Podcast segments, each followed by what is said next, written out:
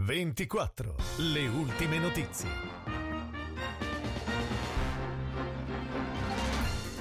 Buona serata dalla redazione di Novara 24 in studio Nadia Carminati, queste le notizie principali. Un uomo è rimasto ustionato nella mattinata di oggi a Pettenasco in seguito allo scoppio di una bombola di gas. Ha subito ustioni al 20% del corpo, è stato trasferito in codice rosso al CTO di Torino con l'elisoccorso.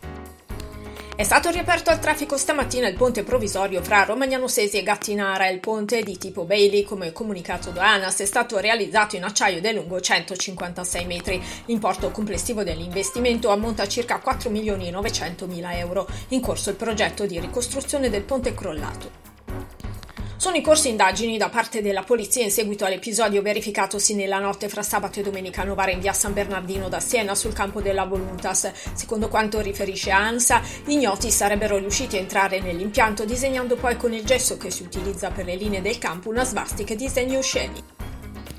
Nella notata fra venerdì 3 e sabato 4 dicembre i tre carabinieri della sezione radiomobile del Norma di Novare della stazione carabinieri di Trecate hanno arrestato in flagranza di reato per tentata rapina in proprio in concorso un 27enne di origine rumena pregiudicato residente a Castano I e un cinquantenne di origine moldava pregiudicato residente ad Esio. I due sono stati sorpresi dal gestore del laghetto dell'associazione sportiva dilettantistica Lago Paradiso di Trecate mentre tentavano di esportare con delle reti un ingente quantitativo arrivo di pesci.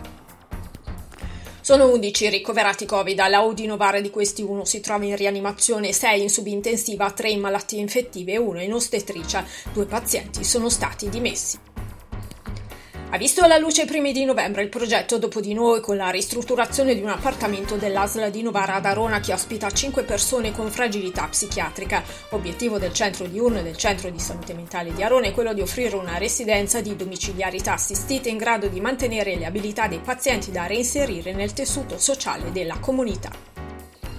Sono iniziati ufficialmente i lavori sul ponte di Via Sempione, strada statale 336 della Malpensa Varallo Pombia. Il cantiere è infatti in via di allestimento con la segnaletica orizzontale e verticale. L'amministrazione comunale ha reso noto che vigilerà affinché le opere possano terminare secondo i termini comunicati da RFI. Siamo allo sport, si sono disputate sabato a Rimini le finali nazionali silver individuali di ginnastica artistica femminile. La società ginnastica Twirling Leggio presente con quattro ginnasti in tre diverse categorie e livelli. Terzo posto nel livello LC categoria Junior 3 per Raisa Patrut. Per ora è tutto, appuntamento alla prossima edizione.